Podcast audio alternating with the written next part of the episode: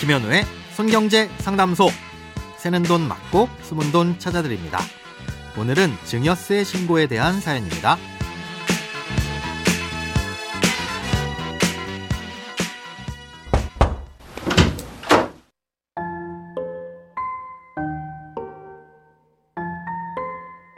안녕하세요. 저는 현재 8살, 10살의 자녀가 있는데요. 미성년일 때는 10년간 2천만 원까지 무상 증여가 가능하다고 해서 2년 전에 각각 1천만 원씩 증여를 하였습니다. 올해 초에 다시 1천만 원씩 증여를 하려고 하는데 몇 가지 문제가 있습니다. 2년 전 증여를 했을 때 차일피일 미루다가 신고 일정을 놓쳐버렸습니다.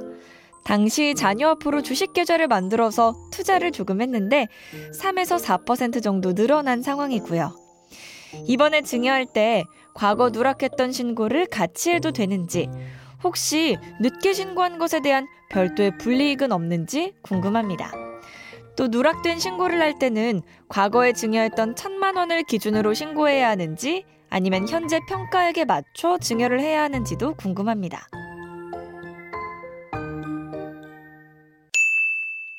오늘은 익명을 요청하신 청취자님의 사연입니다.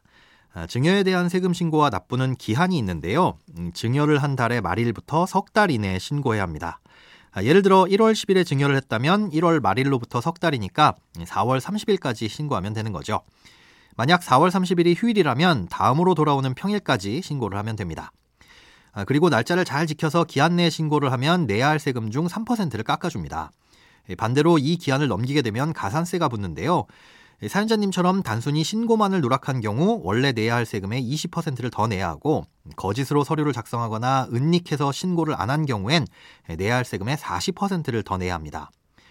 어, 또 신고를 하긴 했지만 원래 증여한 재산보다 적게 계산해서 신고를 했을 경우에는 10%의 가산세를 내야 하고요. 부정한 방법으로 적게 신고했을 경우엔 40%의 가산세를 내야 합니다. 음, 이뿐만 아니라 어떤 이유로든 제 날짜에 내지 않은 것에 대해서는 연체이자 개념으로 매일매일 납부 지연 가산세도 붙으니까 반드시 기한 내에 신고를 하는 것이 유리합니다. 사연자님의 경우 신고 기한으로부터 거의 1년 6개월이 지난 상황인데요. 당연히 지금 신고하면 가산세가 붙어야겠죠. 하지만 신고 기한 내에 신고했어도 애초에 납부해야 할 세금 자체가 없기 때문에 지금 신고하더라도 가산세가 발생하지 않습니다. 그러니 늦게 신고한 것에 대해선 아무런 불이익은 없는 건데요. 문제는 그때 당시 천만 원을 입금해 줬는데 2년쯤 지난 지금은 약 1,3, 40만 원 정도로 불어났다는 거죠. 그래서 증여한 재산을 천만 원이라고 해야 될지 아니면 수익이 붙은 1,3, 40만 원 정도라고 해야 될지 고민이시라는 겁니다. 어, 이에 대해선 과거 천만 원을 이체한 이력이 있고 증빙할 수 있다면 천만 원으로 신고해도 크게 문제가 되진 않는다는 게 국세상담관의 의견입니다. 예, 재산이 몇 배로 불어났다면 모를까 기껏해야 예금이자 정도고 늦기는 했지만 지금이라도 당시 입금을 했다는 증빙 자료를 첨부해서 신고를 하는 거니까 일반 무신고로 볼 수 있다는 거죠. 아, 그렇다면 이런 식으로 증여 공제 한도 내에서는 한참 지나서 원금 기준으로 신고를 해도 되는 것이냐? 예, 꼭 그렇지만은 않습니다. 주식을 사주거나 예금을 가입해주거나 해서 그대로 둔 게 자연스럽게 불어난 건 정황을 따져보고 그저 신고를 늦게 한 정도로 볼 수 있지만 부모님이 주식을 샀다 팔았다 했다면 자녀에게 이체만 해줬을 뿐이지 사실상 그 재산을 부모님이 소유하고 관리한 것으로 봐서 불어난 재산을 기준으로 신고를 하는 것이 타당합니다. 자녀에게 증여를 해주는 것에 대해서 다른 분이 보내주신 사연도 있는데요. 미성년인 작년에 이미 2천만 원을 증여했고 올해 5월이면 자녀가 성인이 돼서 다시 한번 증여를 하려고 생각 중인데 성인이 되면 성인 공제 한도인 5천만 원을 추가로 할 수 있는 건지 아니면 2천만 원을 증여했기 때문에 추가는 3천만 원만 가능한 건지 궁금하시다는 내용입니다. 성인이 되면 기존에 있던 공제 주머니가 3천만 원어치 늘어난다고 보시면 됩니다. 원래 2천만 원까지만 되던 게 3천이 늘어나서 5천이 되는 거죠. 그러니 추가로 세금 없이 증여를 할 수 있는 건 3천만 원이고요.